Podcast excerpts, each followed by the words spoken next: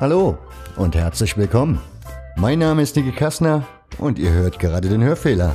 Den Podcast, in dem ich mir interessante Menschen suche zu Fußball und Subkultur.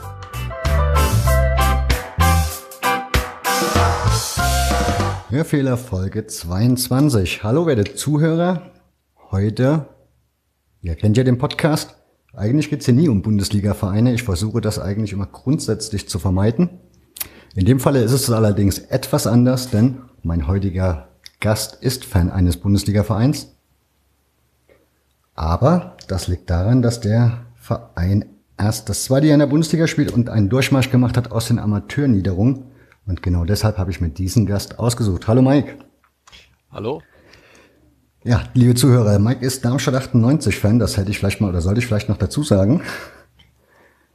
Wie, grüß dich Mike, also fangen wir mal ganz vorne an. Stell dich doch mal so ein bisschen vor, dass ich so eine kleine Ahnung habe, wer mir da eigentlich gegenüber sitzt. Ähm, ja, also ich bin Darmstadt 98 Fan, das stimmt. Schon sehr lange Zeit, also seit, seit Ende der 80er. Ähm, bin auch entsprechend alt, das heißt, äh, äh, Ultra-Generation ist nicht meins, sondern äh, schon da drüber. Ähm, was soll ich sonst noch sagen? Fällt mir jetzt spontan nichts ein. Äh, ich bin äh, auch in äh, Subkulturen immer unterwegs gewesen. Die sind vielleicht ein bisschen anders als als äh, bei dir jetzt, aber war auch immer spannend. Äh, ja, Was für Subkulturen? Äh, C64 war das seinerzeit. Ah, das war aber auch Ende der 80er, oder? Ja, genau, das war auch Anfang der 90er, Ende der 80er, ja. Mhm. Äh, und Musik natürlich, ne? Also, aber nicht ganz Punk, sondern eher ähm, Alternative und Independent und sowas. Ah, okay. C64, was hast du da gemacht? Ich war da in der Szene aktiv, also in der Szene. Ja, was ist denn die Szene? Ich kann C64, damit verbinde ich noch irgendwelche Spiele, die man da so gespielt hat. Ja, genau. Und zu gab's wie überall auch eine, ähm, eine, äh, ja, eine, eine Subkultur sozusagen, ja. Also das Cracking-Szene ist bestimmt bekannt. Mhm. Äh, ne, die Spiele, die bei dir daheim auf dem C64 gelandet sind, die sind ja irgendwann mal von irgendjemand äh, das Kopierschutz beraubt worden. ja, und äh, das habe ich jetzt zwar nicht gemacht, aber diese Szene, die es halt da drumherum gab. Also was ich damals gemacht habe, ich habe da, ich habe ein äh, Magazin herausgegeben, also ein Fanzine wird man das nennen heute. Oh, sehr spannend. Ja, das war. Was hast du da drin, mit was hast du das gefüllt? Na, mit intern, also mit so. Hast du dann Reviews Dingen, geschrieben also, über die Spiele oder? Genau. Nee, nicht über die Spiele, über die, über die Szene. Hm, okay. Das ist eine der wenigen Dinge, die ich auch auf Twitter noch aus dieser Zeit gefunden habe. Da gibt es solche C64-Accounts, die immer noch von damals äh, Dinge tweeten, was äh, gerade rausgekommen ist, heute vor 25 Jahren zum Beispiel und sowas. Das ist schon immer sehr lustig. Mhm. Ja, das war eine interessante Zeit. Da gab es auch ähm, entsprechende Treffen, ne? also Partys äh, quer durch ganz Europa. Das war schon äh, cool. Mhm.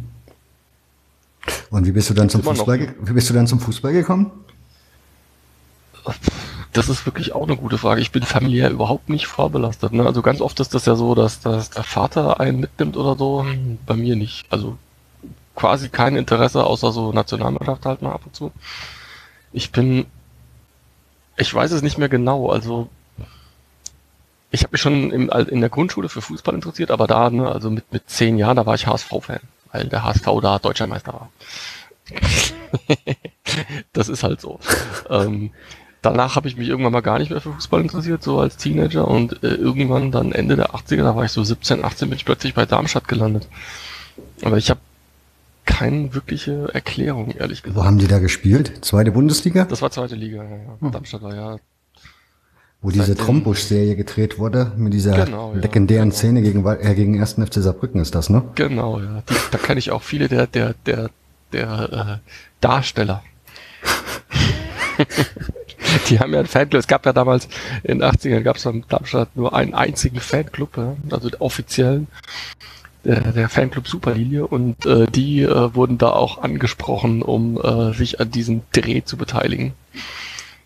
Deswegen äh, ist das schon äh, lustig, die Leute zu sehen, die da, die da auftauchen auch. Wir werden ja so im Laufe des Gesprächs irgendwann mal am Böllenfalltor enden und mit der Tatsache, wie es da jetzt baulich weitergeht. Ja. Dementsprechend, und das betrifft ja vor allen Dingen die Fanszene aktuell, ja. wenn wir dann jetzt schon bei Ende der 80er sind, wo standen die Fanszene damals? Doch sicherlich noch nicht unter der Tribüne, oder? Nee, nee, nee, nee. Also die, das war alles gegen gerade. Also gegen gerade Mitte da äh, standen die. Das ist ja auch immer noch so. Also die Leute, die seit den, seit damals da sind, die sind, das sind so ein paar Standorte im Stadion. Also das ist ähm, in den Kur, in der Kurve unter dem Flutlichtmast ist, da sind Leute, die schon immer da sind, seit, äh, was weiß ich, wahrscheinlich 40 Jahren. Dann äh, Südtribüne auf der anderen Seite auch und auf der Gegengrade Mitte, da hat sich das etabliert gehabt. Das, diese Tribünenaktion, das kam erst in den, in den letzten Zweitliga-Jahren, also in den, in den Abstiegsjahren sozusagen. Wir haben ja irgendwann mal, seitdem ich dabei bin, eigentlich jedes Jahr gegen den Abstieg gekämpft. und äh, da war es dann irgendwann mal so eine Verzweiflungsaktion des Vereins, sage ich mal, dass man mehr Lautstärke im Stadion haben wollte und deswegen diese beiden Seiten der, der Haupttribüne als verbilligte Plätze angeboten hat. Äh, A, vor allem der F-Block war das am Anfang und das als Schlechtwetterkarte äh, angeboten hat, dass die Leute auf die Tribüne kommen sollen, damit das lauter wird. Ja. Also die zweite Liga damals waren ja keine Zuschauer, also der SV 98 hatte in der, in der dritten Liga mehr Zuschauer als Ende der 80er in der zweiten. Das war schon eine andere Zeit. Also da war so ein Schnitt von 4000 oder sowas, war völlig normal. Und du hast den kompletten Weg bis nach unten mitgemacht? Ja, ja, ja. Also ich glaube, tiefste war Oberliga, ne? Tiefste war Oberliga und direkt nach dem Zweitliga-Abstieg war Oberliga, ne? Also da gab es keine Regionalliga, sind wir direkt in die Oberliga abgestiegen. Das war die Saison, in der allerdings danach die Regionalliga eingeführt wurde. 97, oder? Nee, das war 93, 93, 94 oder sowas. Also wir sind so, abgestiegen. So, fr so früh? Als 24. von 24, wie sich das gehört in der zweiten Liga. In dieser, in der, dieser super zweiten Liga mit 24 Mannschaften. Die war aber Nord und Süd gestaffelt, oder? Das war die davor, die Saison. Ah. Das, das waren 2 mal 12. Mhm. Und in der zweiten Saison waren es dann einmal 24. Eine gigantische, lange Saison. Und da sind wir als letzter von 24 abgestiegen. Wow. Da gab es dann auch keine Diskussion mehr. Wir haben ja, ich glaube, zwei Jahre davor schon mal den Klassenhalt geschafft durch einen Lizenzentzug von Rot-Weiß Essen. Äh, das ging dann nicht mehr als 24. Und dann? Ja, da sind wir in der Oberliga Hessen gelandet. Äh, und da, da in der darauffolgenden Saison wurde die Regionalliga eingeführt und aus Hessen haben sich sechs Mannschaften qualifiziert. Ich wollte gerade fragen, wenn ihr da die Regionalliga noch nicht da war, sondern die, die Oberliga die dritte Liga war so gesehen. Wir hatten dann da drin gespielt, was für Mannschaften. Die war ja, dann relativ in, gut, in oder? Hessen schon Prominenz, ne? Also Kickers Offenbach. Mhm. Äh, ich klar, bin mir nicht mehr sicher, aber ich glaube Kassel auch. Ich glaube sogar der FSV Frankfurt, also eigentlich alle außer Eintracht Frankfurt waren in der Oberliga damals. Ähm, netterweise haben sie uns zugestanden, also damals wurden die letzten drei Jahre zur Qualifikation für diese Regionalliga herangezogen und da wir die zwei Jahre davor Zweitligist waren, hatten wir also einen riesigen, riesigen Vorsprung für diese Qualifikation und wir sind am Ende, glaube ich, Elfter geworden und haben es trotzdem geschafft, in die Regionalliga zu kommen. Und wie ging es dann weiter in der Regionalliga? Das war, also die Oberliga war völliges Chaos. Also dieser Abstieg war scheinbar überraschend, ja. Also auch wenn man das nicht, nicht gedacht hätte, aber finanziell lag da alles am Boden und wir haben mehr oder weniger eine wild zusammengewürfelte Mannschaft gehabt, die äh, auch entsprechend gespielt hat. Also das war wirklich Fußball vom Allerfeinsten. Platz C11 in der Oberliga sagt auch alles. Wir hatten damals dann der Mannschaft gespielt? Kennt man da noch Namen? Oder könnte man die mir kennen? Fällt, äh, also Atze Rompel fällt mir ein. Das war unser Mittelfeld-Defensiv-Abräumer. Der hat auch alle hessischen Clubs vorher durchgemacht gehabt. Äh, kennt man, glaube ich, nur hier. Ja, wer war Trainer? Oh je. Ich glaube, das war auch ein Eigen, also. Wer war das? Weißt du nicht mehr. Ist ja auch egal. Also ich bin, also wir hatten ganz oft Kleppinger, aber ich bin mir nicht sicher, ob ich den jetzt da durcheinander mische. Ich hätte ja jetzt auf Buchtmann getippt. Hieß doch Buchtmann, oder? Der Mann mit der Nee, der war es nicht, der kam, der kam später erst wieder. Ah, wir hatten etliche Trainer, die ein paar Mal da waren. Ne? Das war Krauzun war dreimal da, viermal der Buchmann, mehrfach ähm, und der Kleppinger halt auch. Oh je. Aber ich glaube, das war jemand anders. Das waren alles Erfolgsnamen. Ja, schon. Ja. Also Kleppinger war, äh, ist ja Darmstädter oder Oberramstädter. Äh, ein was? Ein Oberdarmstädter? Oberramstadt. Oberramstadt, ah. Ja, Nachbarort. Mhm. das war einer der erfolgreichsten Darmstädter Fußballer früher in den 80ern. Der hat ja sogar Olympia gespielt. Wie sahen dann die Zuschauerzahlen aus in der Oberliga bei euch? Die waren erstaunlich gut. Also was passiert ist damals, äh, das ist wie bei vielen Mannschaften, die absteigen, das hat plötzlich äh, so einen Ruck durch alles gegeben, ja.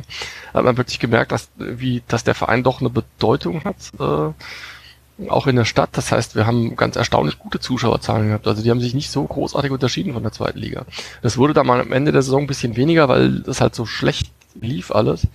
Aber äh, Gernot Lutz war, glaube ich, der Trainer.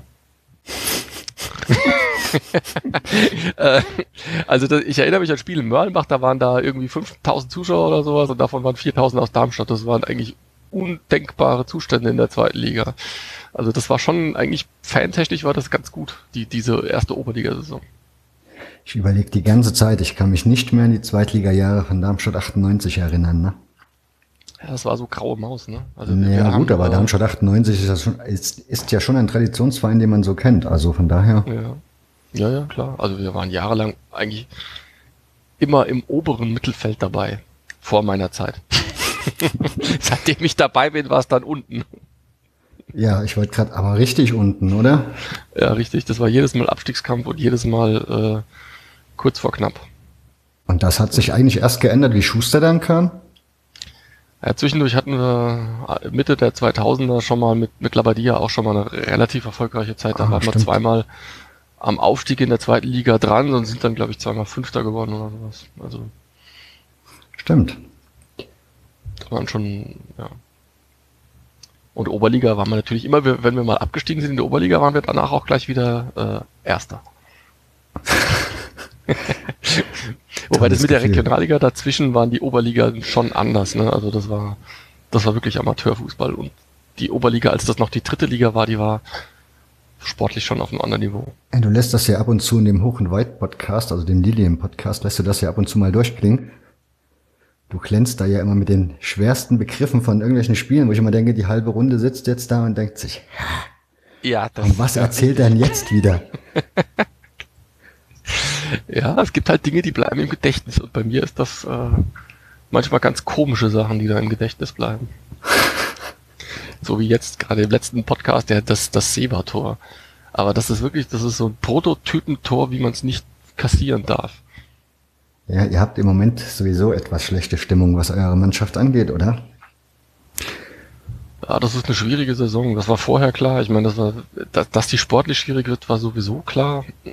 Dass aber der Schuster auch noch geht, das macht die ganze Sache halt auch im, im kompletten Umfeld schwierig. Ja. Also äh, das habe ich eigentlich schon lange gesagt. Also schon als wir aufgestiegen sind in die zweite Liga, habe ich schon mal prophezeit, dass wenn irgendwann der Schuster geht, egal wer danach kommt, der, der hat eigentlich keine Chance.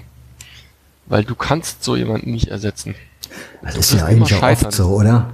Ja, das ist ganz oft so. Du wirst immer scheitern. Da ist immer der Vergleich da und du wirst immer scheitern daran. Das war auch nach Labadia so, ja. Der Nachfolger von Labadia bei uns, der hatte eigentlich keine Chance. Das war der, das war der Lettieri.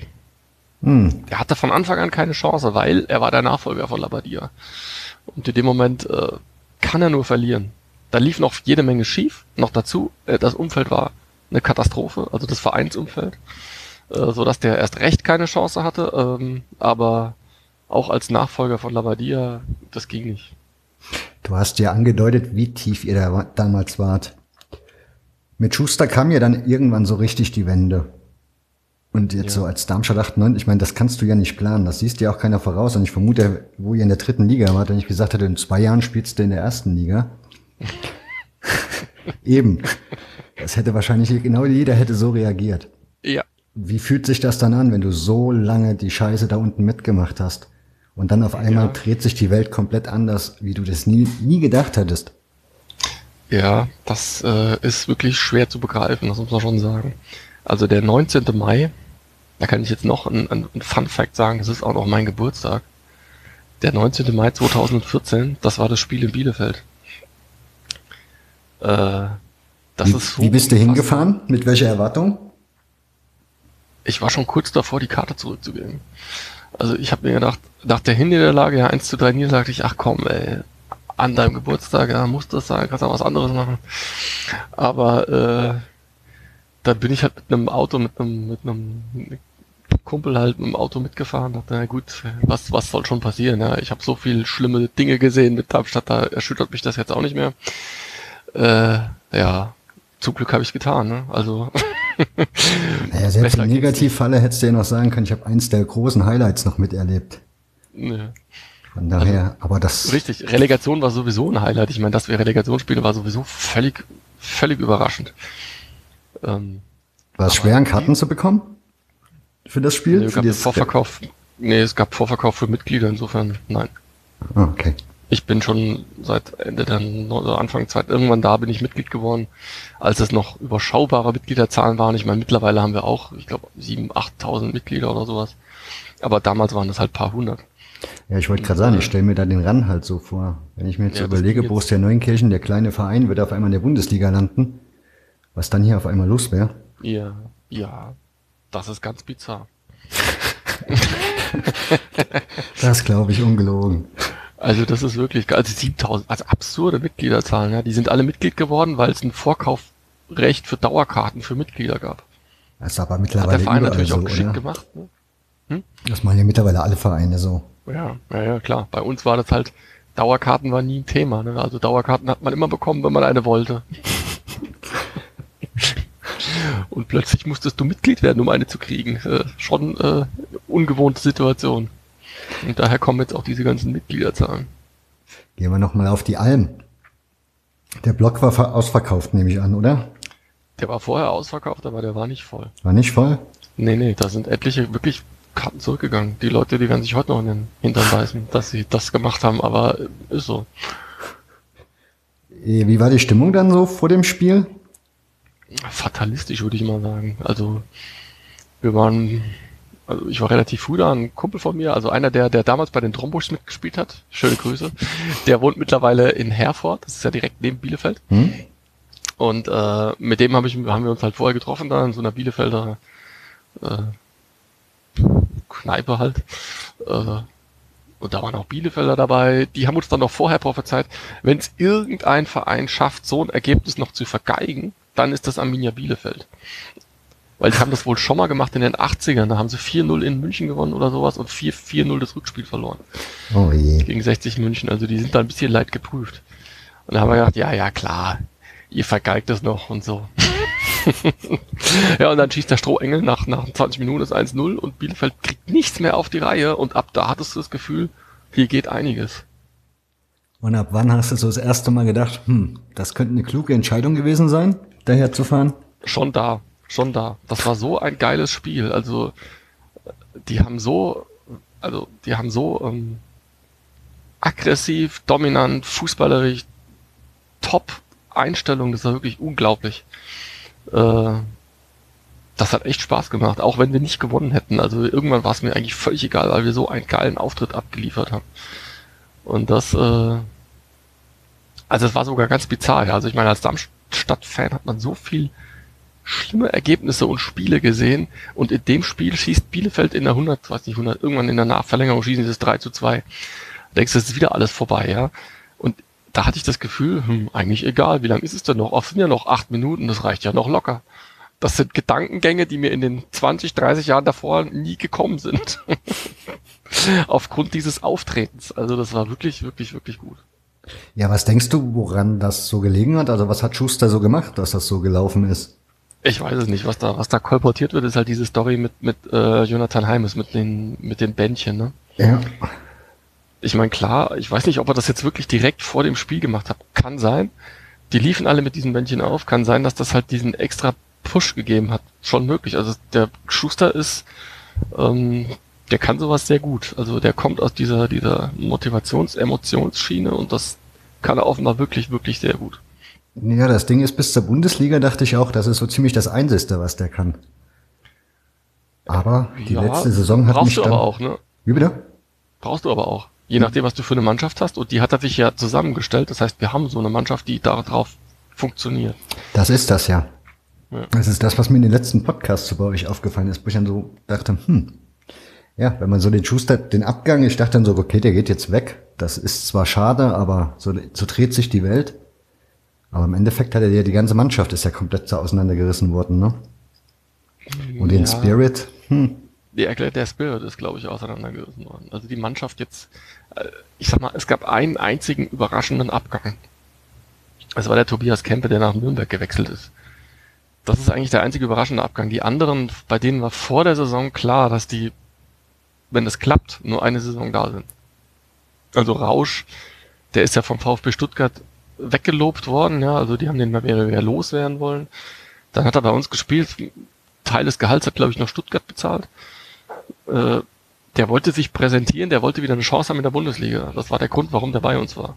Das gleiche gilt, der Calderola wurde ausgeliehen aus Bremen. Auch da, der saß auf der Tribüne in Bremen und hat dann bei uns äh, plötzlich Stamm in der Bundesliga gespielt und noch dazu eine überragende Saison. Dann der Rajkovic, den haben wir aus der Arbeitslosigkeit geholt. Der war arbeitslos. Der, der kam im Oktober zu uns als arbeitsloser Spieler. Und im Sommer äh, geht er dann nach Palermo für 1,5 Millionen. Das sind alles absurde Sachen. Und wenn irgendjemand mir gesagt hätte, dass äh, Sandro Wagner 14 Tore für uns schießt und danach für drei Millionen weggeht, den hätte ich auch für verrückt erklärt. Das glaube ich sofort. Was ich mir halt so überlegt hatte im Sommer, wenn man so den Klassenerhalt feiert, was machst du dann als Verein? Dein Trainer ist weg, deine Mannschaft fliegt auseinander. Jetzt kannst du dir überlegen, okay, wir sind Darmstadt 98. Wie groß ist die Chance, dass wir jetzt hier wieder eine vernünftige Mannschaft mit dem richtigen Trainer an den Start bekommen? Oder nimmst du, oder versuchst du, Schmalhans zu fahren, so viel Kohle wie möglich beiseite zu räumen und zu sagen, ab in die zweite Liga nächstes Jahr und dann gucken wir, dass wir uns da stabilisieren und mitspielen und irgendwie eins dieser Teams, die ja neuerdings alle werden wollen, eins so von den Top 20, 25 Mannschaften. ja. ja, gute, äh, das wäre ein Konzept, was ich voll verstehen würde. Ja? Also wenn man so eine Mannschaft aufgebaut hätte, äh, sehe ich zurzeit aber nicht. Also ähm, wir haben so viele Leihspieler, wir haben noch mehr Leihspieler als letztes Jahr. Äh, die sind weg am Ende der Saison. Das heißt, wenn wir absteigen, sind die weg. Das ist auch die Frage, ob du dir als Abs oder als Team, was gegen den Abstieg spielt, ob du dir so viel Leihspieler leisten kannst, rein von den, was, weiß ich meine, von der Einstellung her. Ich kann ja. mir nicht vorstellen, dass du als Leihspieler zu so einem Club kommst und dann sagst, jetzt zerreiße ich mir den Arsch. Ja. Ja, ist es halt schon, das sind halt Spieler, die auf dem Abstellgleis gelandet sind, alle. Ne? Also der, der Shiplock, der hat beim HSV keine Chance mehr. Der ist bei uns Leihspieler zwar, aber wenn der das bei uns nicht schafft beim HSV, wird er auch nicht mehr zurückkommen, glaube ich nicht. Wenn er bei uns jetzt überragend spielt, okay. Aber äh, dann, dann der Leon Guevara, der ist 21 von Werder Bremen, das ist für Werder Bremen reines Gewinngeschäft. Wenn er bei uns einschlägt, top, dann kriegen sie einen 21-jährigen Bundesligaspieler zurück. Äh, wenn nicht, ist auch egal. Der hat ja sowieso in der zweiten Mannschaft gespielt. dann der Milosevic, der kommt aus, aus, aus äh, Istanbul, ist der verliehen. Er ist letztes Jahr an Hannover verliehen worden, dieses Jahr an uns. Wen haben wir noch als Leihspieler? Ja, das sind Fällt mir bestimmt noch ein irgendwann, aber. Hat der Verein schon angefangen, an den Strukturen ein bisschen was zu bauen in den ja. letzten Jahren? Ja. Also schon mit dem Zweitliga-Aufstieg eigentlich.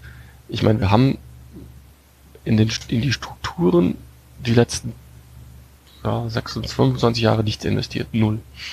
Ja, das kann ich mir vorstellen. Also ich meine, so geht es wahrscheinlich vielen Vereinen in der dritten und ja, vierten Liga. Das kannst du doch gar nicht machen, ne? was für Summen es da geht.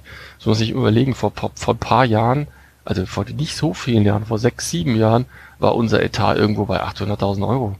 Äh, das sind, also das ist einfach absurd, was da jetzt passiert. Und deswegen kannst du einfach in der, in den Ligen in der Regionalliga, also so wie sie jetzt ist, erst recht, aber so wie sie damals war auch schon, äh, da kannst du nicht groß investieren. Das ist, das reicht immer gerade so vom Hand in die Mund zum Überleben des Vereins, mehr nicht. Ja, vor allen Dingen, weil das ganze Umfeld natürlich schreit, wir müssen hier raus, wir müssen hier raus. Das ist nicht der Anspruch. Das ist, äh, das ist das Problem der Traditionsvereine. Ja. Das hat Darmstadt natürlich auch, ja. Da sind halt etliche, da war ja früher, als wir noch Bundesliga, da, die gab's auch damals, die gab's schon immer, ja. ja. Wir waren mal Bundesligist und so. Ferz. Wir waren zufällig mal zwei Jahre Bundesligist, Ende der 70er, Anfang der 80er. Und eigentlich sind wir Zweitligist, das ist auch okay, ja. Also wir waren jahrelang Zweitligist. Als Zweitligaverein kann man Darmstadt schon sehen, aber nicht als Bundesligaverein. Also da hat schon damals viel zu viel gefehlt. Und ja. die gab es bei uns halt auch. Also dieses Anspruchsdenken und die Wirklichkeit, die haben schon bei uns auch extrem auseinandergeklafft. Das ist wie bei allen anderen auch, Saarbrücken, Offenbach, wer auch immer. Ja, da tummeln sich eine Menge ruhmreicher Namen da unten. Ja, ja, ja, das ist ganz bitter. Und jetzt aktuell, wie siehst du den Verein aktuell aufgestellt für die, für die Zukunft? Denkst du, dass das drin ist, dass man sich da halten kann? Ich meine, ich kann mir genauso schnell vorstellen, dass du auch wieder von der ersten in die dritte Liga durchrutschst, wenn es dumm läuft. Kann ich mir auch, ja, kann ich mir auch. Also ich glaube, unser, unsere finanziellen Möglichkeiten sind auch für die zweite Liga noch eher im unteren Bereich der zweiten Liga angesiedelt. Also ich glaube nicht, dass wenn wir jetzt absteigen, der einzige Punkt ist, wenn man aus der Bundesliga absteigt, kriegt man enorme Fernsehgelder, weil man als Bundesligist absteigt. Ähm, aber ansonsten sind unsere finanziellen Möglichkeiten sicherlich nicht vergleichbar mit, mit den Bundesligisten wie Nürnberg, Kaiserslautern oder sonst was. Also alleine von dem Umfeld her. Da sind wir schon eher im unteren Drittel. Insofern, ja, Abstiegskampf Zweitliga ist nicht unrealistisch. Aktuell baut ihr ja euer Stadion um, oder besser gesagt, im Moment, ihr baut so Stahlrohrtribünen auf, ne? Wir erweitern das, ja. Erweitern das. ja, ihr überbaut das doch, ihr erweitert doch nichts. Ja, das ist ein, ja, das werden zwei neue Tribünen reingebaut in die Kurven, die da vorher waren. Ja gut, die können aber theoretisch auch wieder verschwinden, oder? Richtig, Stahlrohr, ja, sehr praktisch. Hm, finde ich auch, weil ich hätte, also ich fände es sehr, sehr schade, wenn an dem Stadion auch nur irgendwo der Bagger lang geht. Ja, ich auch.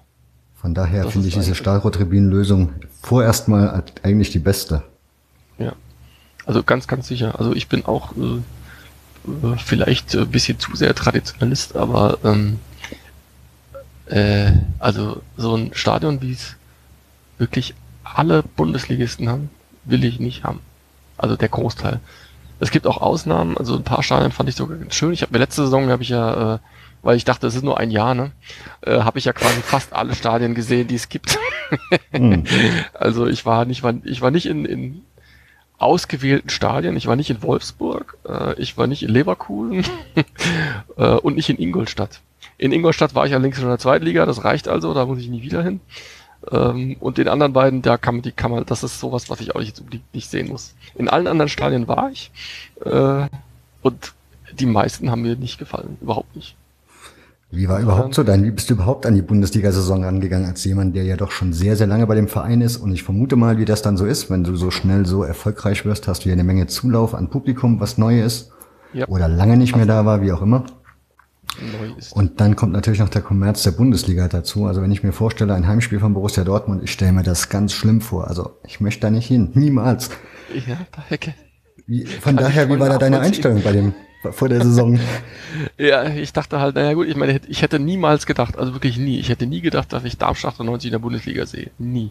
Zu keinem Zeitpunkt. Noch nicht mal bis kurz vor Abpfiff gegen St. Pauli in dem Spiel, in dem wir dann aufgestiegen sind. Ich hätte es wirklich nie für möglich gehalten. Ähm, deswegen dachte ich, na gut, wenn ich schon mal da bin, dann will ich auch alles mal gesehen haben, weil ich dachte, das ist ja nur ein Jahr, ja. ähm, ich kann damit nichts anfangen. Also es ist überhaupt nicht meine Welt. Ja, aber gab es auch vielleicht Stadien oder irgendwie Fanszenen oder irgendwie sowas, wo du dann positiv mal überrascht warst, wo du gesagt hast, oh, okay, das da war jetzt noch, doch mal ganz vernünftig? Also es gibt ein paar Stadien, die, also man muss ja leider sagen, also Frankfurt ist eines der besten Bundesliga-Stadien. Mhm. Sowohl was, äh, was ähm, die, die, die Stimmung da drin angeht, als auch das Stadion selbst. Das ist wirklich schön und das ist saulaut, also keine Frage. Ähm, Köln fand ich noch ganz, ganz schön. Das war auch, da haben wir zwar 4-1 verloren und bisschen oft das Trömmelsche Lied gehört, aber das war trotzdem, trotzdem sehr schönes äh, äh, Stadion und ja, dann wird's schon langsam eng. Hm, mir fiel da auch. Bremen war sehr laut, aber Bremen, die Gästefans, die stehen so dermaßen bescheuert. Aber also das, immer, das macht ne? keinen Spaß. Ja, und dann hört's echt auf. Also ganz schlimm sind, sind so Vereine wie Ingolstadt halt. Also auch in der zweiten Liga, da war ich Ingolstadt, dann Augsburg, das sind Stadien. Augsburg hat ja die Rosenau, da haben wir ja früher auch das gespielt in der ja. Regionalliga. Das ist ein schönes Stadion. Und dann haben sie irgendwie, keine Ahnung, zehn Kilometer außerhalb der Autobahn äh, mitten im Nix ein Stadion hingestellt, was vom Baukastenprinzip äh, aufgebaut ist, ist ganz furchtbar. Also Mainz auch, ja. Mainz ist ein Stadion, also der Bruchweg, da war ich ja auch 1990, äh, als Mainz aus der Oberliga aufstieg. Da war der große SV Darmstadt 98 zu Gast beim kleinen Mainz 05. Jawohl, das kenne ich auch noch, diese Zeiten. Ja, und der, der Bruchweg, das war tatsächlich ein Bruchweg. Äh, und trotzdem hatte das Stadion mehr Flair als das Ding jetzt. Das steht mitten auf einem Acker. Also da ist ringsherum Acker, wirklich Acker. Sowas will ich auf gar keinen Fall haben. Und was jetzt bei uns diskutiert wird, ist ja ein Neubau an einer anderen Stelle. Und Darmstadt ist eine sehr enge Stadt. Die liegt ja direkt am Wald. Ne? Wir haben auf, auf drei Seiten eigentlich Wald. Den wird man nicht wegmachen. Das heißt, es bleiben nur die anderen Seiten. Das ist da, wo die A5 entlang geht. Und das gehört schon eigentlich nicht mehr richtig zu Darmstadt. Beides nicht, egal an welcher Stelle. Das ist entweder ist es Pfugstadt, Weiterstadt oder Aheiligen. Aheiligen ist zwar ein Stadtteil, aber das ist trotzdem nicht wirklich Darmstadt. Wenn da ein Stadion hinkommt, dann haben wir genau die Situation, die äh, Augsburg hat, die Ingolstadt hat oder Mainz hat, dass du keinen Kontakt mehr zu der Stadt hast eigentlich. Ja, Fußball anders, oder? Da fühlt sich Fußball anders an. Genau, das ist aus, völlig austauschbar. Das ist, ähm, das ist auch jetzt, also wie gesagt, du hättest jetzt Mainz, kannst du problemlos mit Augsburg tauschen. Das ist eigentlich das gleiche Stadion an zwei verschiedenen Orten und du merkst auch, wenn du innen drin bist, die Sitzfarben sind anders. Das ist das Einzige. Also findest du den Umbau jetzt mit den Stahlrohrtribünen eigentlich ganz gut? Vorerst ich finde es gut, dass es äh, ähm, äh, ich finde es gut, dass das Böllenfalter so äh, erhalten bleibt. Ja. Ich finde es gut, dass wir weiterhin mal Böllenfalter spielen. Mit der ich hätte es noch besser gefunden, wenn man einfach ähm, sich darauf festgelegt hätte, den Stadion, den Standort so zu erhalten, wie er ist, äh, mit von mir aus baulichen Veränderungen. Ja. Also ich meine, ein Dach über über den über den Gegengrad schadet mit Sicherheit nichts. Ähm, und die Tribünen in den Seiten sind auch okay und die Haupttribüne kannst du auch neu bauen. Das ist alles nicht so schlimm. Äh, was ich nicht haben wollte, war also so, so einen austauschbaren Kasten halt, aber das, da bin ich ja nicht alleine, ja. Also in Darmstadt gab es ja jede Menge Protest gegen, oder nicht Protest, es gab jede Menge Einwürfe, wie man denn ein Stadion neu gestalten soll, wenn man es neu gestaltet am Böllenfalter. Da gab sich Kommissionen gebildet von Fans und sowas, die haben auch massiven Einfluss geübt auf die Stadt und den Verein bei der Planung, die wurden auch gehört und berücksichtigt. Also das, was da vorgesehen war als Neubau, war okay. Ähm, was dann leider gemacht wurde, ist, dass man versucht hat, eine Nutzungsänderung durchzukriegen. Also das Stadion nicht mehr nur als Fußballstadion zu definieren, sondern als äh, als ähm, Multifunktionsarena, ja. Mhm. Und damit hat man einen neuen Bebauungsplan gebraucht oder ein Genehmigungsverfahren und dass es dann Einsprüche gibt. Das, das Böllenfalter liegt ähm, ja schön, in Bahnstadt ist ja ein bisschen ein Hügel gebaut, ne? das Böllenfalter mhm. liegt oben und direkt nebendran ist eins der teuersten Wohnviertels in Darmstadt, das äh, Steinbergviertel. Es ist also wirklich kein bisschen überraschend, dass es da jede Menge Einsprüche gegen dieses Stadion gibt. das, da muss man wirklich, wenn man eins plus eins zusammenziehen kann, dann weiß man das. Äh, die Stadt hat es trotzdem überrascht was ich mir halt denke, ist so die Situation, du stehst da, du bist jetzt in der zweiten, also bist jetzt in der zweiten Saison, erste Bundesliga. Na klar ist das Stadion jetzt zu klein und wahrscheinlich auch für die Ansprüche, die man da so mittlerweile in der Bundesliga pflegt, auch nicht modern genug. Aber ja. wenn du jetzt runtergehst in die zweite Liga und du hast dir ein neues Stadion gebaut, dann hast du da schon wieder so viel Schulden am Sack. Und das ja. Böllenfalltor wäre ja in der zweiten Liga wieder groß genug, also ausreichend, mehr als groß genug. Ja, wir haben immer ganz bizarre Auflagen. Das, eigentlich ist das groß genug, ja, habe ich auch gehört. Aber Darmstadt kriegt immer, also schon seit Jahren, auch in der dritten Liga, auch in der Regionalliga, wir haben immer ganz komische Auflagen bekommen, dass bei uns irgendwas nicht stimmen würde. Ne, Gäste, weil ihr so riesen Stehplatztribünen habt, oder? Wahrscheinlich, ja, aber, aber auch Gäste, Anweg und sowas. Wir mussten in der, in der, ich glaube in der Regionalliga war das sogar schon, da mussten wir einen getrennten Gästeanweg garantieren, indem wir dort bauliche Maßnahmen durchführen. Ja, der Weg hinten durch den zum Gästeblock führt durch so ein Waldstückchen. Mhm. Das wurde dann betoniert und mit äh, Lichtern ausgestattet. Wenn ich mir andere Stadien angucke, und zwar egal wo, auch dritte Liga, da gibt es keine getrennten Gästeanwege. In Osnabrück laufen beide zusammen über einen großen äh, Platz äh, ins Stadion rein. Und bei uns mussten da bauliche Maßnahmen und Lizenzauflagen gab es da immer. Das ist schon Worms, irgendwie ein bisschen komisch. In Worms ist mir das aufgefallen. Wenn die in die Regionalliga aufgestiegen sind, mussten die ja auch nachher umrüsten. Da Genau, läuft man ja, ja. mittlerweile auch völlig komischen Weg da zum Gästeblock, also völlig Richtig, schräg. richtig, ja, richtig. Hinten an dem, an dem, an dem, an dem, was ist das, Schwimmbad oder irgendwas? Ja, ich, entlang. du hast, läufst gefühlt, läufst du eine Runde erstmal umsonst da um das Stadion. Genau, ja, ja, ja. Und früher ging man zusammen in denselben Eingang rein, hat sich auch keiner dran gestört. In der Bundesliga ist das gang und gäbe. Also ich habe in der Bundesliga kein einziges Stadion gesehen, wo es einen wirklich getrennten Anmarsch gibt. Den gibt's nicht. Das ist ja auch völlig okay so. Ja, ich meine, in der Bundesliga, der, die, das verwässert halt auch dieses ähm, Problempotenzial. Ne? Bundesliga Mhm. verwässert schon ganz schön. Also da sind so viele normale Menschen, dass, das, dass da auch wirklich weniger Probleme einfach auftreten. Das ist sicherlich anders, wenn du in den unteren Ligen unterwegs bist. Das ist ganz sicher so. Besonders in der dritten Liga, da ist es schon ein bisschen anders. Hast du jetzt die Bundesliga-Saison dann mit, den, mit dem Bus, also mit dem Fanbus gemacht oder bist du eher privat gefahren? Nee, ich bin immer, immer privat. Fanbus, das, äh, da bin ich glaube ich zu alt für. Kann ja sein, dass es auch schon für gemäßigtere welche gibt. ja, ja, schon. Also So Fanbus. der Seniorenbusse.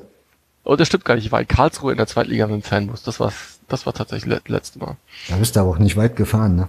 Richtig, da bin ich richtig. Ja. Ansonsten das Jahr, das letzte Mal davor, dass ich mit einem Fanbus unterwegs war, das war glaube ich 97 oder 96 nach Augsburg. Und äh, das war das letzte Saisonspiel, da mussten wir, durften wir nicht verlieren, auf keinen, wir durften auf keinen Fall verlieren und äh, sonst wären wir abgestiegen und haben dann da glaube ich 0-0 gespielt.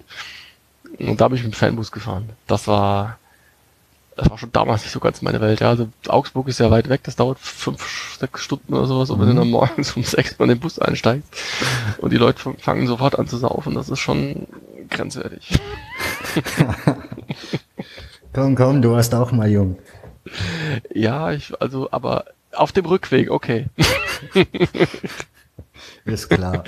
Im Stadion auch, aber morgens um sechs, ey, also das geht. Das geht auf Festivals, wenn du sowieso, ja, irgendwie so einen Dauerpegel hast. Ja, ja. Also war nichts dabei in der Bundesliga, wo du jetzt gesagt hast, hm, das ist besonders. Also das, was man sich schon denken konnte, Frankfurt, Köln. In Hamburg warst du da auch? Hamburg war ich auch. Also das Stadion ist schon ganz schön, Mhm. aber der Gästeblock ist so furchtbar. Also ich weiß nicht, in vielen bundesliga was Darmstadt hat ja nur noch 17.000 Plätze, ne? Ja. Ursprünglich war das mal ein Stadion, in das 32.000 Leute reingepasst haben. Das Stadion hat sich nicht verändert. Aufgrund der Sicherheitsauflagen im Stehplatzbereich sind da jetzt nur noch 17.000 Leute drin. In Hamburg habe ich das Gefühl, die stopfen in die Stehplatzbereiche die doppelte Zahl an Leuten rein, die da überhaupt drin stehen können. Also da bist du wirklich gequetscht wie in so einer Sardinendose. Äh, wenn das bei Darmstadt möglich wäre, dann hätten wir jetzt auch immer noch ein 30.000 Mann Stadion. Mit Sicherheit. Ja, das ist in Dortmund war das auch so. Das waren furchtbar enge Stehplatzbereiche. Das ist ja Da nichts. hat überhaupt keinen Spaß gemacht. Nee, ich bin ja als Fußballfan gewöhnt, dass ich freie, dass ich rumlaufen kann in meinem Block. Ja, Da gibt's, da Das gibt's nicht so viele Menschen sonst noch. Das ist immer ja gut. richtig. Das war, das, das war in Darmstadt ja auch jahrelang so. Also ich bin ja, ich habe ja immer eine Tribünendauerkarte gehabt, aber effektiv war ich immer auf der Gegengrade. Ich saß eigentlich nur wirklich im strömenden Regen dann auf der Tribüne. Äh, und das war auch super toll. Ne? In Darmstadt hast du, kannst du einmal rundrum laufen, quasi, konntest dich frei bewegen, überall wo du wolltest. Äh, das war schon echt toll. Weil wir eben nicht diese Einzelzugänge zu den Blöcken haben, sondern wir haben quasi einen riesigen Stehplatzbereich, das ist das halbe Stadion, das ist drei Viertel des Stadions. Ja, ich stand einmal im Gästebereich mit so fünf Leuten, also mit so fünf großen Fans haben wir da gestanden. Ich glaube noch drei Polizisten hinter uns und nebendran saßen so zwei Darmstädter Hools ganz tiefenentspannt in der Sonne und fragten mal an, ob da noch wer kommt. Aber wir mussten ihnen dann leider den Spaß verderben, weil da kam natürlich niemand mehr. Ja, aber es ist ein schönes Stadion, das steht fest. Vor allem Ja, hast du auch eine schöne auch, Sicht ja. von überall, egal wo du stehst im Grunde. Ja. Und das ist, das ist, äh, das ist ja wirklich wie so, sowas wie eine aussterbende Reliquie. Ich meine, so Stadien gibt's einfach nicht mehr. Auch, auch Saarbrücken hat ja jetzt neu gebaut, ne? Das ist jetzt auch Die sind der dabei, ja. Ja. Das war auch noch so ein Ding, das war eigentlich sehr ähnlich. Ja, ich bin mal gespannt. Ich habe jetzt die Pläne nicht mehr genau im Kopf. Es wird halt Aachen ein reines Fußballstadion, aber wie genau das dann, ob das jetzt im Arena-Stil wird oder ob das doch mehr noch ein Stadion bleibt, ich weiß es nicht.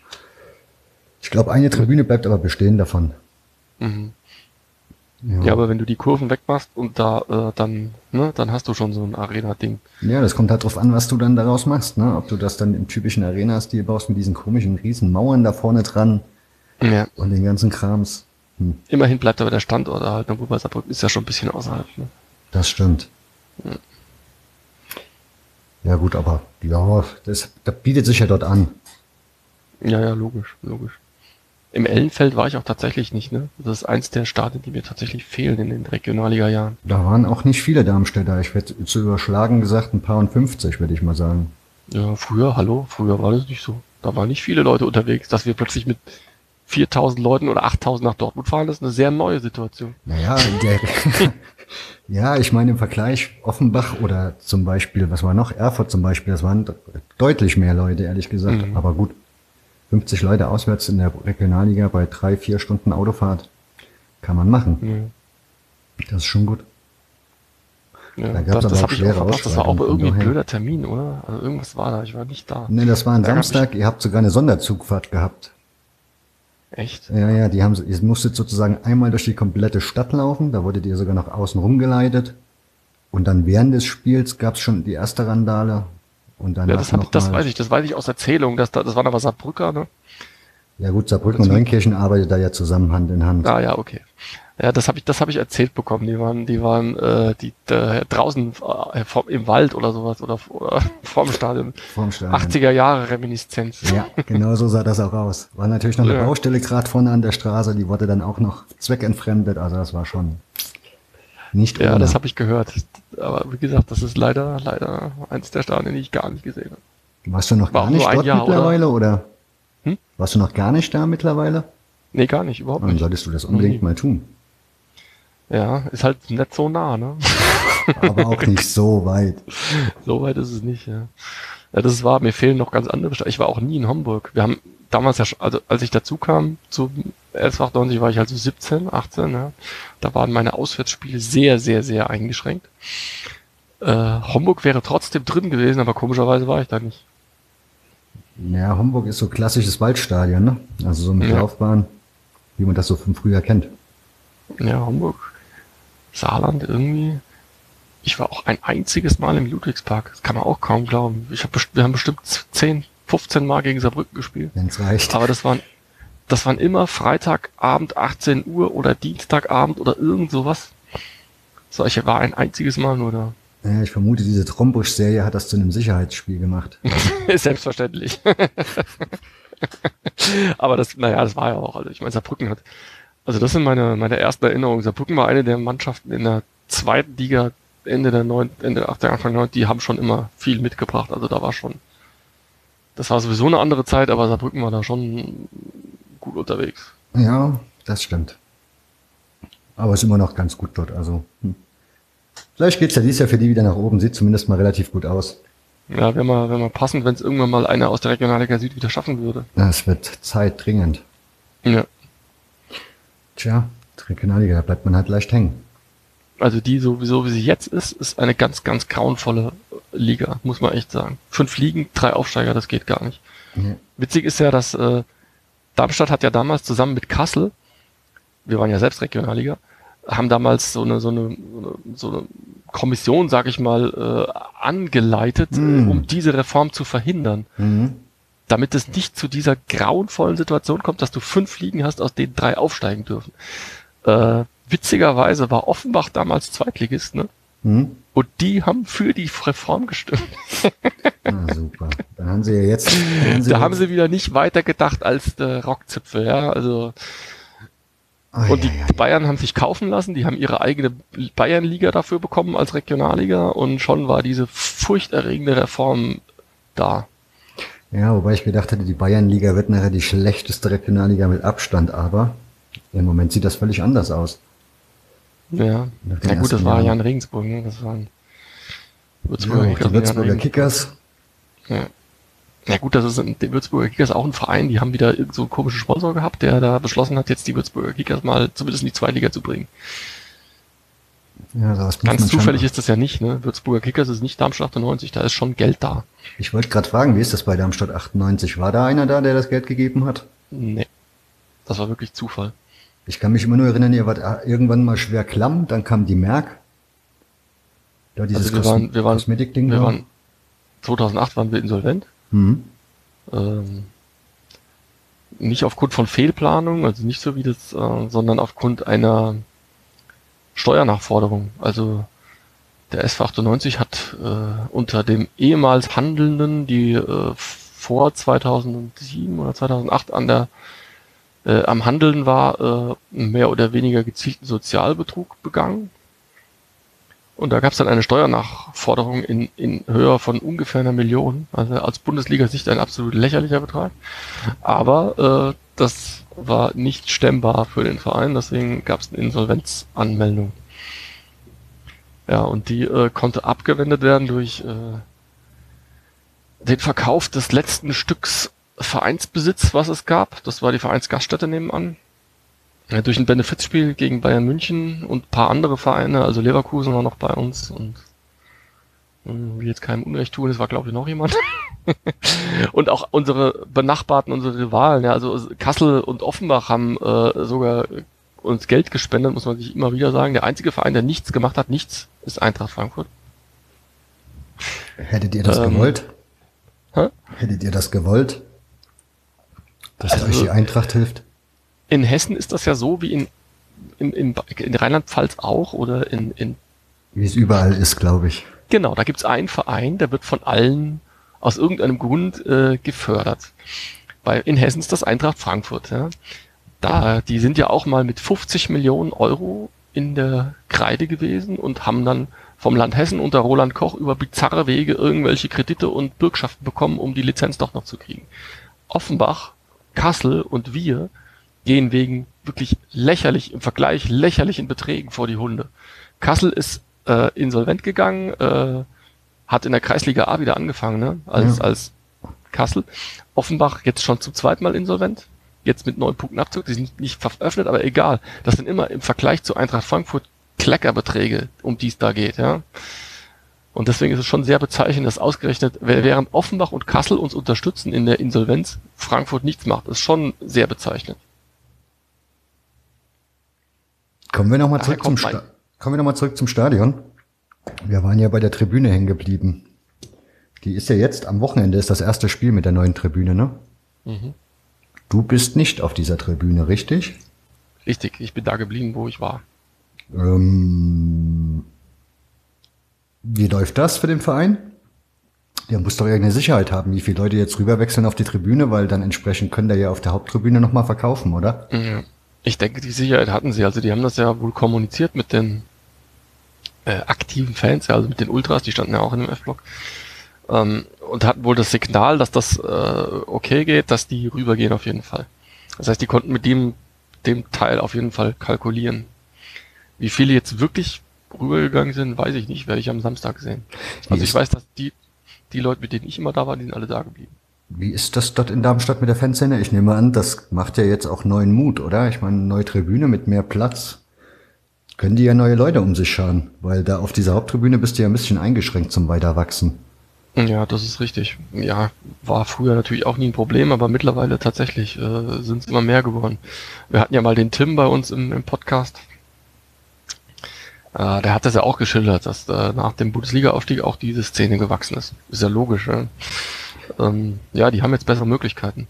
Darmstadt hat ja schon immer ein ganz komisches Fanverteilungspublikum gehabt. Ne? Sorry, ähm, das war ja A-Block, F-Block, also die beiden Seiten der Tribünen. Mhm. Jeweils getrennt, äh, auch getrennte Anfeuerungsarten, sage ich mal. Äh, und dann auf der Gegend gerade auch noch ein, ein, ganz guter Teil, der eigentlich schon bereit ist, Stimmung zu machen. Das führt, führt zurzeit ähm, dazu, dass äh, Darmstadt schon ein sehr lautes Stadion ist, auch wenn es jetzt nicht diese Komplettüberdachung hat, aber dadurch, dass an jeder Ecke irgendwas los ist, ist das schon laut. Und in dem Bundesliga-Stadion ist halt normalerweise hinterm Tor und sonst nichts. Der Rest ist still. Das ist so ein Wimbledon-Publikum. Warum bist du nicht mitgewechselt auf die Tribüne? Ich wollte da nicht weg. Ja, ich gehe also mal davon aus, du hast die Karte ja jetzt noch günstiger bekommen, weil Fanblock. Richtig. Ja. Aber in der nächsten Saison ist das ja spätestens vorbei. Ja, schauen wir mal. Also ursprünglich, wie gesagt, bevor wir in die zweite Liga aufgestiegen sind, bin ich ja sowieso immer auf der Gegend gerade gewesen mit einer Tribünen-Dauerkarte. ähm, ich, eigentlich ist das auch mein Lieblingsplatz, muss ich sagen, gegen gerade. äh, da, äh, ich habe halt da trotzdem den, den F-Block behalten, in der, auch in der Bundesliga. Pff, ja, weil die Gegend gerade halt plötzlich ausverkauft war. Ja, das sind halt so bizarre Dinge, die es früher einfach nicht gab. äh, und jetzt gehe ich da auch erstmal nicht weg. Wenn es Gegengrade Karten wieder gibt, dann überlege ich mir, ob ich einfach auf die Gegengrade gehe. Da, wo ich die letzten, was weiß ich, 15, 20 Jahre eigentlich sowieso die meiste Zeit war. Die Darmstädter Fanszene ist ja, wenn man mal so guckt, auch in den schlechteren Jahren war die ja relativ aktiv. Also es gab Fansigns, du hast Rassist, also Antirassismus Aktionen gesehen, du hast an sich halt relativ ein gut gemischtes Publikum gesehen am Böllenfall Tour. Ja. Ist das noch so? Oder hat sich das jetzt auch ein bisschen verwässert mit dem ganzen Erfolg? Also äh, in dem Bereich, wo ich bin, also F-Block, das ist auf jeden Fall genauso geblieben, wie es war. Das ist der Riesenvorteil dieser kleinen Tribüne, dass dort kein ähm, Bundesliga-Publikum dazugekommen ist, weil die war schon voll. Die war auch schon in der zweiten Liga voll. Ähm, auf der Gegengrade hört man, also ich höre das jetzt nur aus, aus dritter Seite, das muss gewöhnungsbedürftig sein. Da sind halt schon sehr viele Leute, die da sind, weil das Bundesliga ist. Und was halt auch wirklich gar nicht geht, ist, dass dann, wenn Bayern München da spielt, die Hälfte des Stadions mit Bayern München rumrennt. Das geht einfach nicht. Das ist jetzt äh, in, in den Tribünenblöcken zum Glück auch nicht so verbreitet. Ja gut, ja. Das, das kriegst du ja vielleicht gelöst mit der neuen Tribüne. Da kriegt man das vielleicht besser in den Griff da mit den Gästefans. Mm, das sind, ja, wenn das Gästefans sind. Ich, ja, in, Ankle in Anführungszeichen. Das, ja, genau. ja, ja, ja. Oh nee, ich möchte nicht tauschen. Ach, danke. Ich, ich geh's, mir geht's genauso. Ja. Ich meine, aus Vereinssicht muss man sagen, ja, für, für den Verein, also für meinen Fußballverein, ist es natürlich toll. Ja. Wir kriegen plötzlich absurde Summen an Fernsehgeldern. Wir kriegen so viel Geld in, wir sind immer noch letzter der Bundesliga in allen Dingen, in Fernsehgeldern, Etat, sonst was, in allem.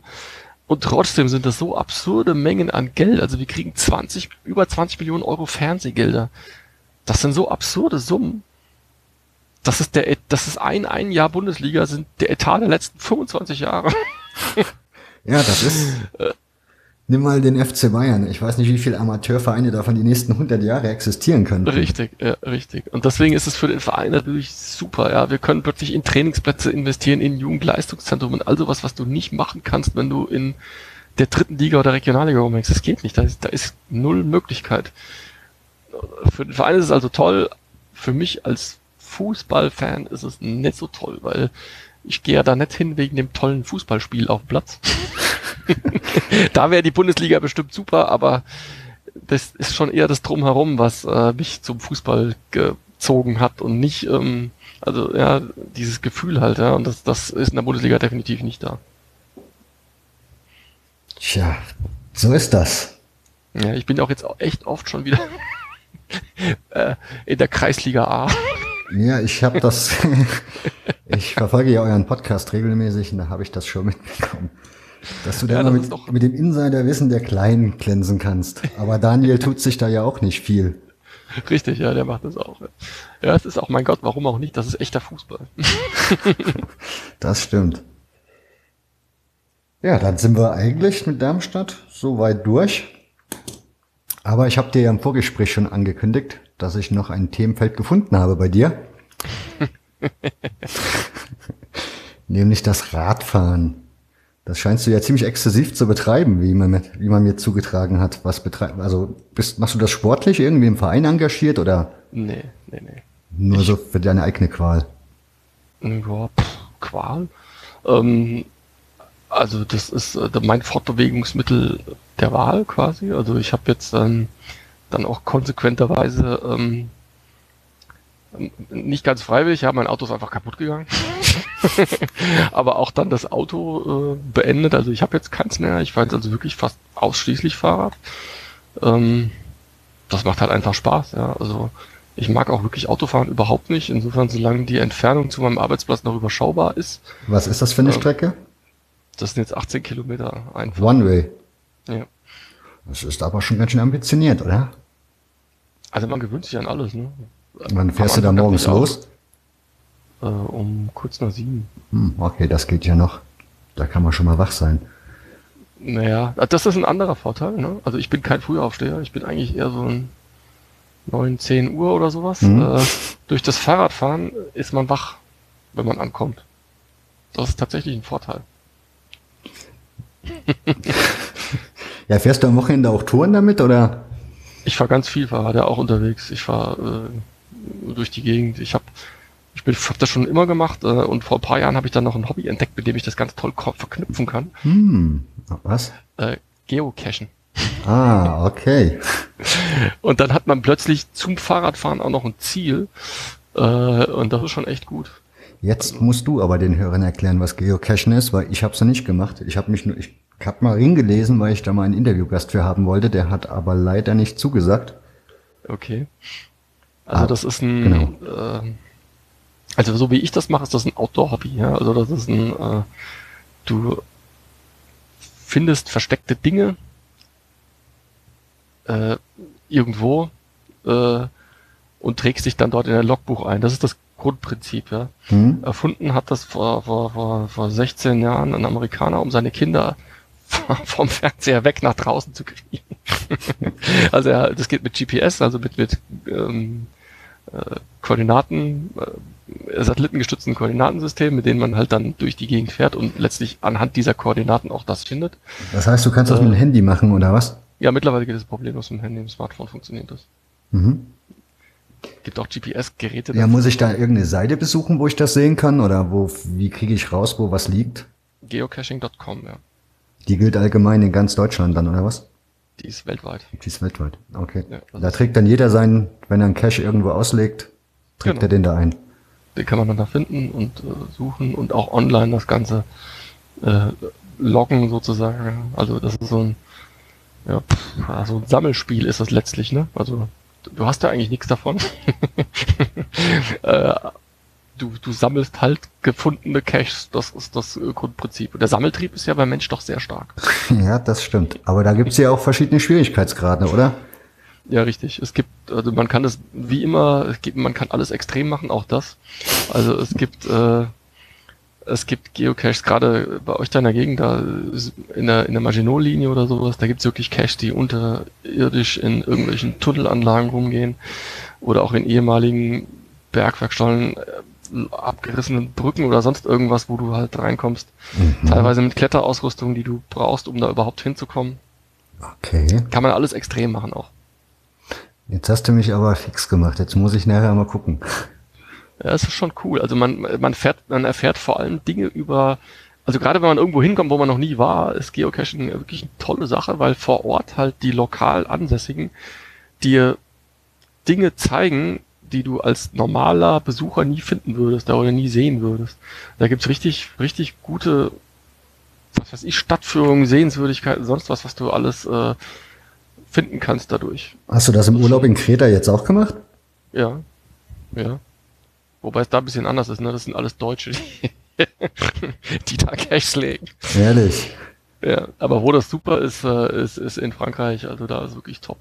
Warum? Äh, Großbritannien, Irland. Ja, warum, warum ist das top? Also was ist da anders wie in Deutschland? Deutschland auch. Deutschland ist auch top. Also Deutschland ist eins der, der stärksten äh, Länder weltweit. Ja, es gibt ja massenweise Podcasts zu dem Thema. Ja, es gibt, gibt auch massenweise Cacher. Das ist ja schon der Bernhard Hohecker, ne? Äh, mhm. Der hat das ja mal publik gemacht, mehr oder weniger, durch so, durch seine, der hat zwei Bücher geschrieben mittlerweile und ähm, dadurch ist das schon ein Massenphänomen geworden, würde ich schon sagen. Also ist aber auch egal, ja. Es macht ja auch Spaß und es bringt Leute nach draußen. Insofern ist eigentlich nicht falsch. so ähnlich wie Pokémon Go, nur dass du was Wirkliches findest und nix äh, Virtuelles. Ja, wobei ich diese Pokémon Go, ich meine, ich spiele es nicht, aber ich finde es jetzt im Grunde eigentlich auch nicht so verkehrt, weil du, du wirst ja da irgendwie immer an irgendwelche Denkmäler und so ein Zeugs geschickt. Genau, ja, das macht Geocaching auch. Das Problem ist nur, dass die Kinder den Kopf am Smartphone noch hochkriegen müssten, um danach zu sehen, wo sie stehen. Richtig, richtig. Ich kenne ich kenn's auch nicht. Also ich kenne es auch jetzt nur von Hören sagen. Ich habe es auch äh, noch nie gespielt, aber es hat zumindest den Vorteil, du musst das draußen machen. Ja, das stimmt. ja, ähm, was ist denn, was sind denn da so für Caches? Also was liegt denn da aus? Sind das dann Bücher, wo ich mich eintragen kann hier? 12.8.98, Niki Kassner genau. hier gewesen. Genau. Ah, okay. Das sind, das ist alle möglichen Größen. Also es gibt, äh, das geht los bei so, bei so ich sag mal, Daumennagel großen Teilen, ja, die irgendwo versteckt sind, bis hin zu, also ich habe schon, ich habe schon eine Garage gefunden, die Geocache war. Mhm. Also oder eine, eine komplette Gartenhütte. Der Cache ist eigentlich nur das, was du da findest. Also da liegt nichts drin jetzt irgendwie, dass dann er sagt, ich mache da mal einen MP3-Stick rein mit coolen Bildern oder was weiß ich. Doch, doch, doch, doch. Ach, es gibt alles Mögliche. Das Erzähl. Grundprinzip ist halt so, ja, du findest, du findest irgendeine Plastikbox, da ist ein Logbuch drin, da trägst du dich ein, aber es gibt, ähm, es gibt, äh, es gibt Bastler, Hobby, Leute, die als Hobby haben, äh, elektronische Sachen zu basteln. Äh, und deswegen gibt es wirklich, wirklich ganz beeindruckende Caches. Also ähm, hier in der Region, also Region Darmstadt, Mannheim oder sowas, da gibt's ähm, bei Worms, also bei, bei zwischen Worms und Lorsch, gibt es äh, Geocaches, die sind so bekannt und so stark besucht. Also es sind tausende von Leuten, die da hinkommen, weil du halt wirklich elektronische Installationen im Wald findest.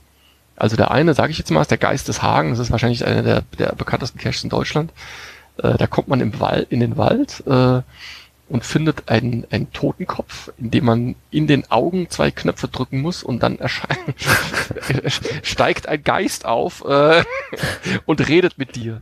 Äh, Spitze, das lass mal die Kinder machen. ja, genau, also genau. Ja. Das können schon echt gute Sachen sein. Und es gibt auch wirklich, wirklich abgefahrene Geocaches. Also bei Bensheim gibt es einen Owner, der, der hat Dexter Caches gelegt. Kennst du die Serie? Mhm. Fernsehen ist so eine amerikanische Thriller-Serie mit einem Massenmörder letztlich. Und diese Caches, die sind wirklich abgefahren. Das heißt, Ja, muss man gesehen haben, kann man so kaum beschreiben. Wenn man das Setting dieser Serie kennt, also der, der Serie Dexter, äh, das findet man da wieder. das hatte ich aber ganz schön gefangen genommen, das da. Hm? Das ist wirklich beeindruckend. Das muss man echt, Bist du da jedes Wochenende unterwegs oder? Echt oft. Also ich bin halt gerne draußen. Gibt alle möglichen Formen von Caches. Ne? Es gibt auch Caches, ähm, mit denen wanderst du 20 Kilometer. Also Ja, bist du so, bereitest du dich dann im Voraus darauf vor oder sagst du dir Also einfach nur, ich ich nehme morgens mein Fahrrad? bin, ja klar, also es gibt, es gibt auch verschiedene, es gibt auch, gibt, es gibt verschiedene Kategorien und eine der Kategorien ist auch ein, ein Mystery nennt sich das, das heißt, da musst du vorher irgendwelche Rätsel lösen oder irgend sowas machen, ne? also was äh, Kopfarbeit. Ähm, sowas mache ich eigentlich am liebsten. Und äh, das kannst du auch wirklich überall machen. Also bei Bundesliga-Auswärtsspielen habe ich eigentlich immer äh, irgendwo. und nicht nur Bundesliga, auch Regionalliga, egal wo. Es Jawohl. gibt immer und überall. Ich gehe noch buddeln vorher. Ja, super. Richtig. Ja, Du kannst aber übrigens hier in Neunkirchen gibt's auch einen am Ellenfeld direkt. glaube ich. Ich habe da schon mal in Neukirchen gibt's. Ich war schon mal in Neukirchen, ich war nur noch nie am Ellenfeld. Es gibt eine ganz alte Cache-Variante, die nennen sich Virtuals, die gibt's nur noch äh, in Europa nur noch eine Handvoll, also ich sag mal so 50 Stück oder sowas. Und davon ist einer mitten in Neukirchen. Was machst du da? Das äh, ist ein nur, ich muss da hingehen und was ablesen und das dem Besitzer mailen. Deswegen wurden die auch abgeschafft, weil es absehbar war, dass das davon Milliarden geben wird. Da gibt's also auch Regeln. Also du kannst nicht alles machen, wie du willst.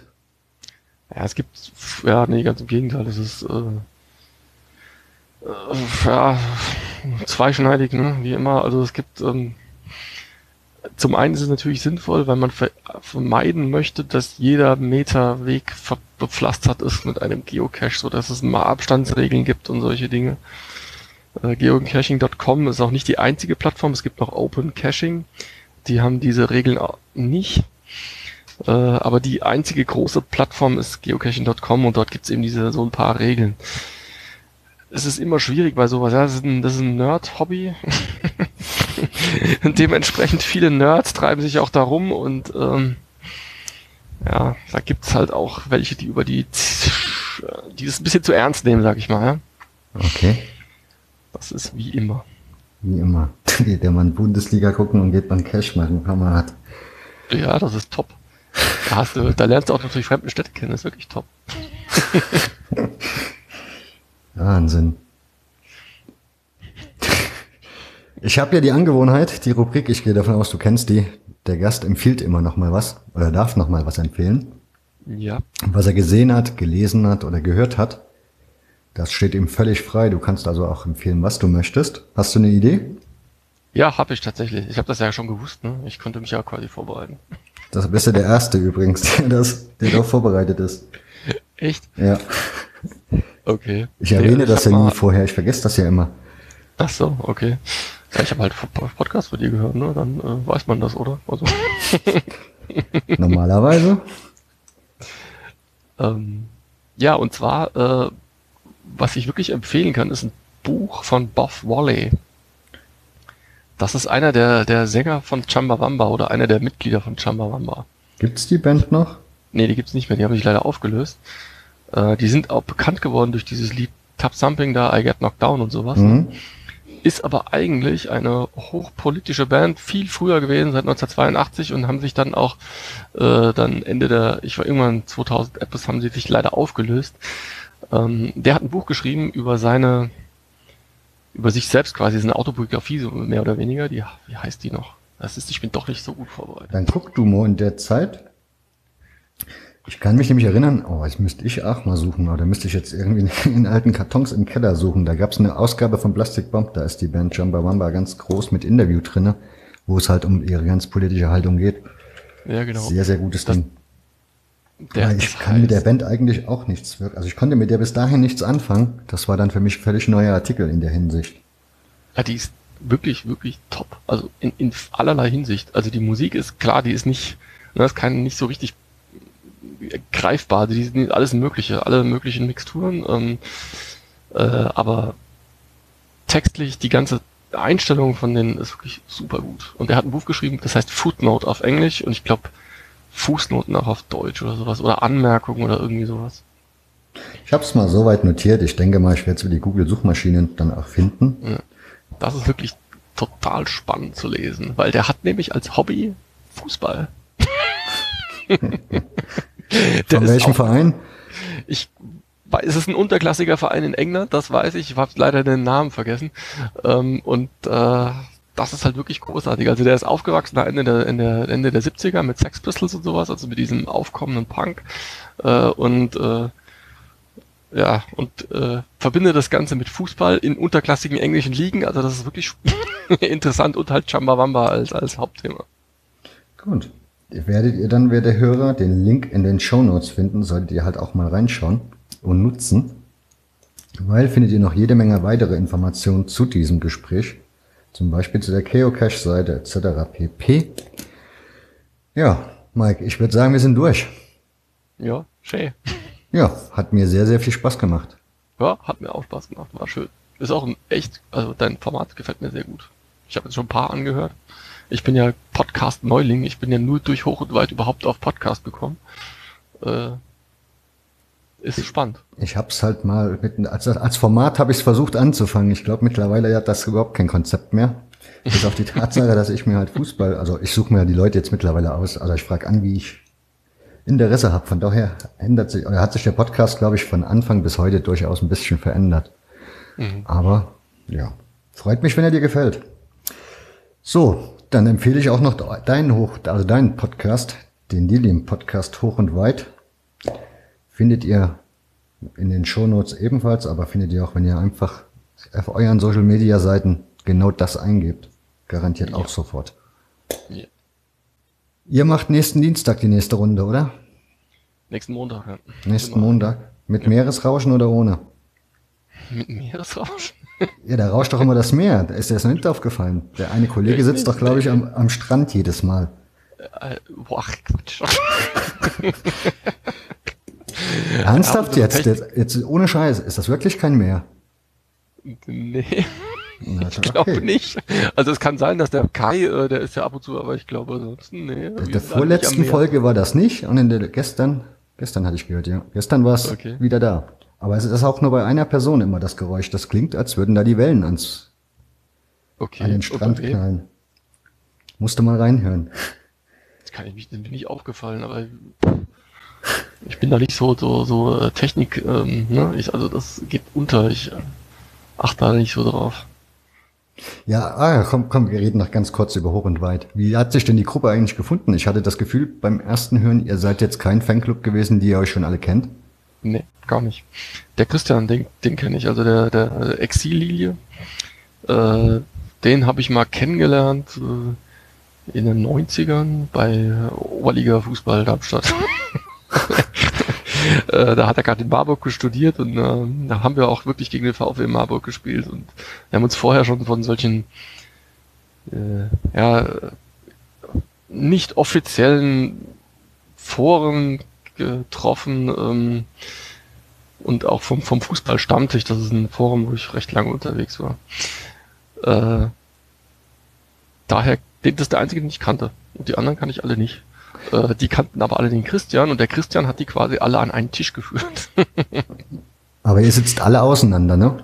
Ja, wir sitzen alle auseinander. Mittlerweile den Matthias habe ich jetzt schon ein paar Mal getroffen, den Daniel auch noch nicht und den Kai auch noch nicht. Also die kenne ich persönlich immer noch nicht. Ja, wird Zeit mal für ein Hörertreffen. Ja, richtig, richtig, ja, richtig. Ich bin ja jedes Mal bei den Linien, die anderen sind nicht da. Das sind lauter Exilanten. ja, der, ja, ja. Den anderen könnt ihr da auch nochmal öfter einladen, der den, den er da mal dabei hatte, den einen Fan.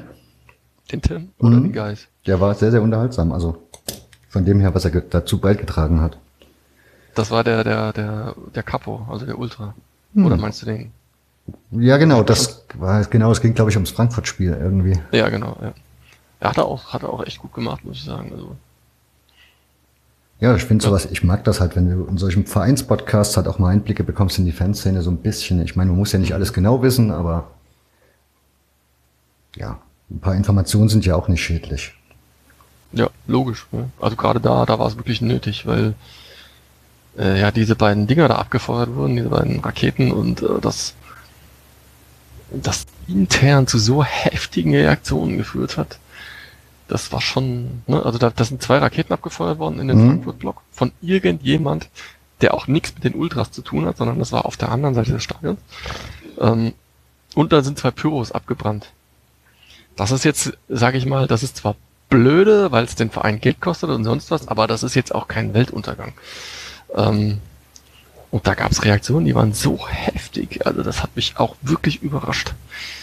Ähm, und deswegen war das eigentlich die ideale Gelegenheit, dass er, also er hat das auch gewollt, ne? Also er hat sich da tatsächlich angeboten und gesagt, er, wenn es geht, würde er da gerne was zu sagen. Und das war wirklich super, weil, also sowas können wir uns also gar nicht leisten, ja, wenn sich da noch die Fanszene zerkracht. nee, das stimmt. Gut, das ist aber so ein Thema, ja. Es ist halt schwierig, ne? Ist schwierig, ich meine, Über das Büro braucht man nicht diskutieren, da bin ich, ja, ich bin halt auch ein altes Kind. Also ganz ehrlich, vor der Verein Darmstadt 98, vor nicht allzu langer Zeit, das war mal ein Pokalspiel gegen Freiburg. Eine unserer wenigen Auftritte, wo wir mal wieder in, im Rampenlicht waren, ja. Da hat die Gegend gerade waren, was weiß ich, 18, 15 Pyro-Fackeln, die gebrannt haben. Und da hat der Verein auf der Homepage mitgeworben. Das war immer ein Hintergrundbild, ja. ja. Äh, und das jetzt halt zu verteufeln, das ist so lächerlich, diese Doppelmoral. Ich war in den 90ern öfters mal auf dem Biberer, auf dem Biberer Berg. Ja. Weil da war ja Pyrotechnik irgendwie so auch jedes Heimspiel Standard. Das war Folklore, ja. Da hat sich überhaupt kein Mensch drüber aufgeregt. Null. Nee, da hat weder ein Stadionsprecher irgendwas erzählt, noch musste irgendjemand pfeifen, noch sonst irgendwas. Im Gegenteil, meistens ja. gab es sogar noch Applaus, wenn die Dinge angegangen sind. Richtig. War auch beeindruckend. Ne? Unser Spiel in Offenbach, dieses 3 zu 2, äh, das war ja, das war ja ein Montag oder Sonntagabendspiel, das war Ostern. Das war also schon dunkel und da war, äh, da haben sie auch noch ein Plakat entrollt, willkommen in der Hölle und dann, und dann brannte halt diese ganze äh, Gegend gerade. Sah schon sehr gut aus. Das glaube ich. Und wir haben auch noch 3 zu 2 gewonnen. Besser ja. geht's nicht. ich würde auch gerne mal auf dem Biberer Werk gewinnen, aber hm. ja. Ja. Dafür muss Borussia erstmal aufsteigen. Nun gut, Mike, sind wir doch noch durch.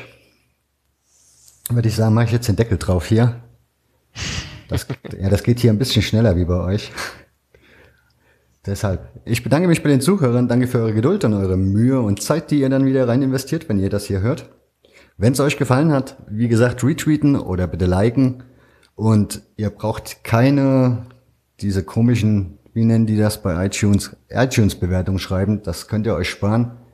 Mir ist lieber, ihr macht das oldschool, empfehlt den Podcast bei euren Kollegen oder Freunden oder in der Familie weiter.